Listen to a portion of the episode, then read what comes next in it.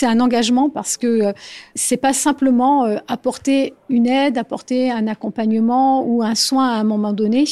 Et les jeunes qui entrent dans les établissements et qui se forment, c'est un point sur lequel on insiste, c'est vraiment cette notion de on va s'engager pour les autres d'un point de vue plus global, d'un point de vue plus général. C'est-à-dire que c'est vraiment la, notion de l'attention qu'on va porter à l'autre, quel qu'il soit. Et ensuite, on va pouvoir décliner euh, dans l'apprentissage des gestes précis en fonction du public euh, qui va être euh, ciblé. Mais la, première chose à avoir en tête, c'est la notion de l'engagement. Quand on joue dans un sport co, on joue pour les autres, pour l'équipe. On joue pas pour soi, même si on veut être titulaire tous les week-ends. Hein. Mais moi, je peux être très bon. Si les autres à côté sont pas bons, ben, je vais rien emporter. Euh, moi, ça peut être l'inverse. Un jour où je vais être un peu faible euh, ou affaibli, ben, c'est peut-être les autres qui vont me porter. Donc c'est le soutien, c'est euh, l'esprit de partage, de cohésion, toutes ces valeurs que j'ai eues dans le rugby. Et, ben, ça se ressent aujourd'hui dans mon équipe, où j'essaie toujours de fédérer, toujours dans la bonne humeur en plus.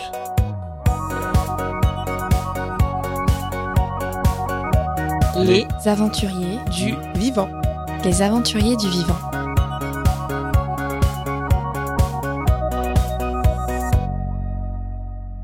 Les aventuriers du vivant partent à la rencontre des autres, car ils sont solidaires et bienveillants, ils sont aussi lucides et intelligents. Car on vient de l'entendre, s'ils laissent des équipiers sur le bord du chemin, ils n'iront pas très loin. C'est valable pour un collectif d'aventuriers, c'est valable aussi à l'échelle d'un territoire. À la campagne comme en ville, différents groupes d'habitants ont des besoins spécifiques. Et l'enseignement agricole joue un rôle méconnu, mais pourtant central, dans le domaine des soins apportés aux autres, grâce à sa filière SAPAT, L'engagement des jeunes qui s'impliquent dans cette branche intéresse beaucoup Sébastien Bouel, notre grand témoin pour cet épisode. C'est un ancien rugbyman professionnel. Il a fondé il y a dix ans l'association Colosse au pied d'argile.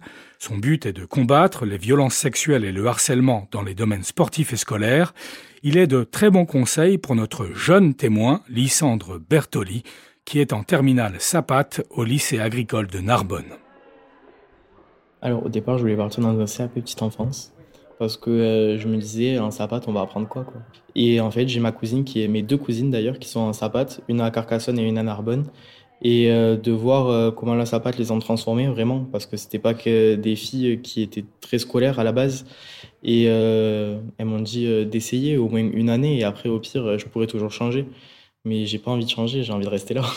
On apprend euh, toute technique euh, pouvant nous aider dans notre futur métier. On apprend à s'occuper de personnes fragiles. Par exemple, là-bas, euh, dans la salle, on a une salle de TP, c'est-à-dire une salle où on va réaliser tous les soins qu'on apprend sur des mannequins.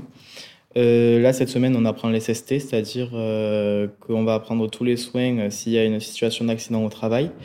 Et on a aussi une salle de cuisine où on va apprendre à faire des menus diététiques pour du coup l'espace où on travaillera plus tard.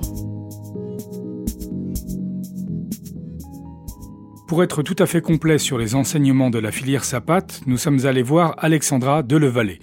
Elle est directrice du lycée agricole de Châlons-en-Champagne et elle a dirigé plusieurs établissements qui comptent un nombre important d'élèves dans le cursus de l'aide à la personne. Comme dans toutes les formations professionnelles, il y a un enseignement général et un enseignement professionnel et technique. Euh, donc, bien sûr, on continue euh, à faire euh, du français, des mathématiques, de l'histoire, de, de l'EPS. Ça, c'est l'enseignement général.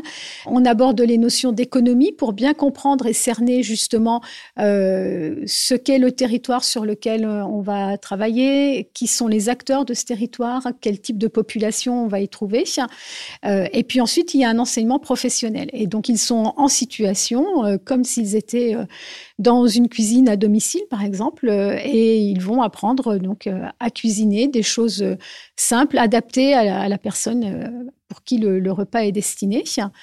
Euh, ensuite, il peut y avoir aussi des travaux pratiques donc euh, autour de l'entretien du linge. Donc là, ils sont dans des salles spécifiques avec euh, des machines à laver, des sèche-linges, les table à repasser, ils apprennent l'utilisation de la centrale vapeur, du fer à repasser, ils apprennent à utiliser les machines. Voilà, ça c'est pour la partie entretien. la même chose sur le ménage. Et puis pour la, partie vraiment soin à la personne, donc effectivement, il peut y avoir utilisation de mannequins qui sont des mannequins qui représentent une personne âgée ou une personne euh, handicapée ou malade, et des, mannequins bébés également, puisqu'ils vont être amenés à manipuler des enfants. Enfin, euh, et ils vont euh, donc réaliser tout ce qui peut être fait, que ce soit pour une personne âgée ou, un jeune enfant, en structure ou à domicile. Donc, ça peut être la toilette, ça peut être refaire un lit, ça peut être faire un soin, un soin capillaire, ça peut être euh, euh, aider à se déplacer. Ils sont vraiment mis en situation concrète. Donc, on s'intéresse à, l'ensemble en fait des personnes d'un territoire dans le monde rural.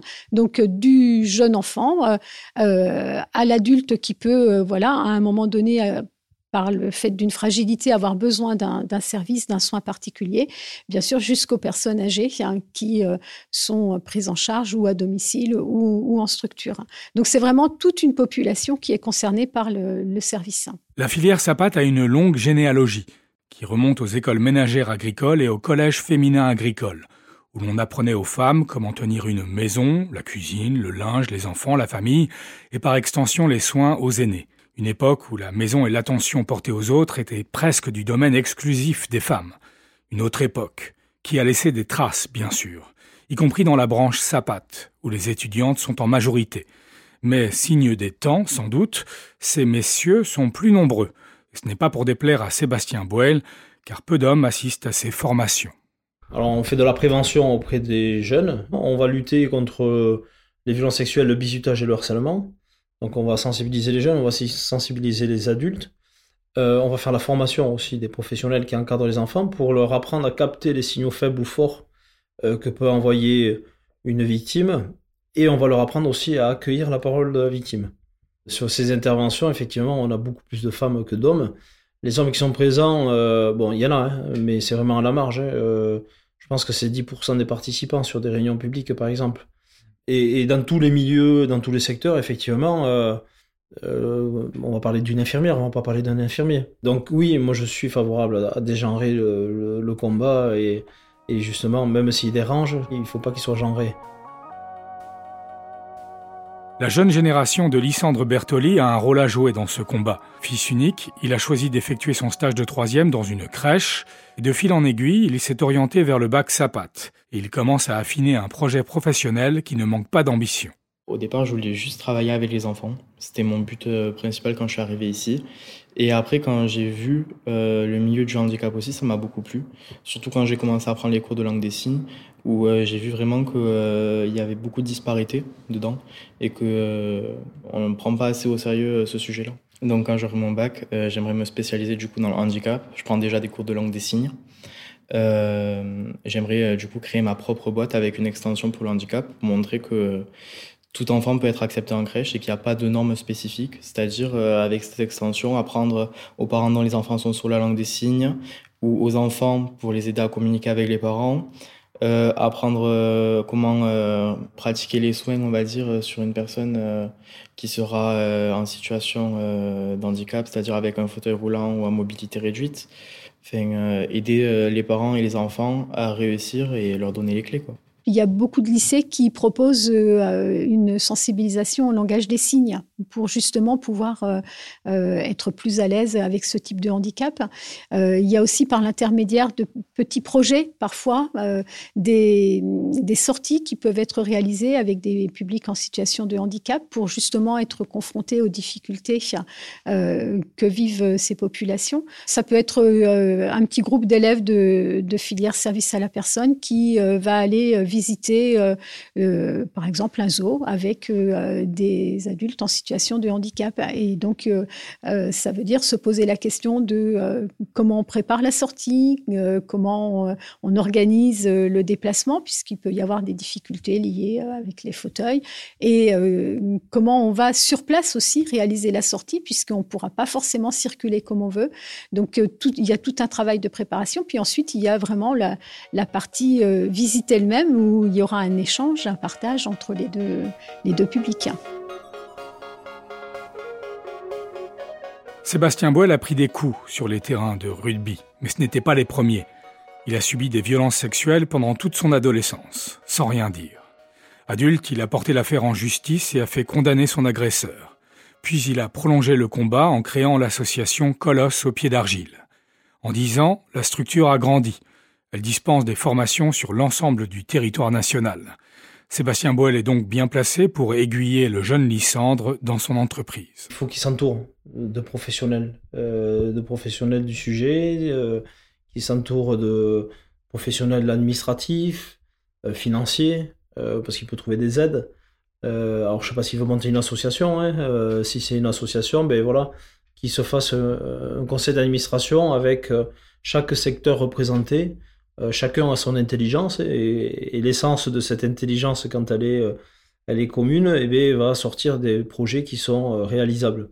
Et moi, c'est comme ça que j'ai fait en fait. Je me suis entouré que de professionnels sur. j'ai 10 commissions en thématique.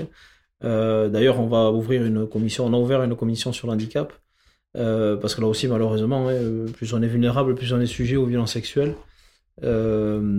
Et donc, voilà, c'est s'entourer des bonnes personnes. Surtout quand on a un métier comme ça euh, ou, un sujet sur un public vulnérable, les gestes sont importants. Donc, c'est pour ça qu'il faut euh, vraiment être structuré, être bien cadré, euh, ne pas mettre la charrue devant les bleus, les bœufs, pardon. parce qu'on peut faire des erreurs et ces erreurs, le conseil c'est de ne pas brûler les étapes. Faire ses preuves, faire ses preuves sur un territoire, faire ses preuves à un niveau, Dès qu'on a fait nos preuves, qu'on a pris, euh, acquéri des compétences, euh, ben, on va passer au, niveau à l'échelon supérieur. Et c'est comme ça que j'ai commencé. Moi, j'ai commencé du bénévolat euh, pendant 2-3 ans. J'ai vu les limites du bénévolat. donc j'ai commencé à salarier. J'étais le premier salarié. J'ai tout quitté pour me consacrer au combat. Aujourd'hui, on est 25 salariés. mais j'y suis allé par étapes. Le bac SAPAT peut s'effectuer en alternance. Il est ponctué, dans tous les cas de figure, de nombreux stages qui, justement, sont autant d'occasions d'apprendre à ne pas se tromper sur le terrain. On en a assez souvent. Là, euh, je vais rentrer dans ma cinquième, je crois, période de stage. Et je repars dans la première crèche où j'ai fait mon premier stage, c'est-à-dire en troisième. Ça permet d'évoluer parce que euh, du coup, euh, on reconnaît les équipes, même euh, les personnes extérieures. Même il y a les professeurs qui nous proposent des fois des choses extrascolaires, c'est-à-dire des visites. Pour ma part, j'ai déjà fait avec une de mes camarades une visite en langue des signes justement au musée de Narbonne. On va avoir aussi un livret de stage à remplir. Ce livret, on va devoir le présenter à l'oral l'année prochaine pour le bac. En fait, les stages, ça va être vraiment important pour notre bac.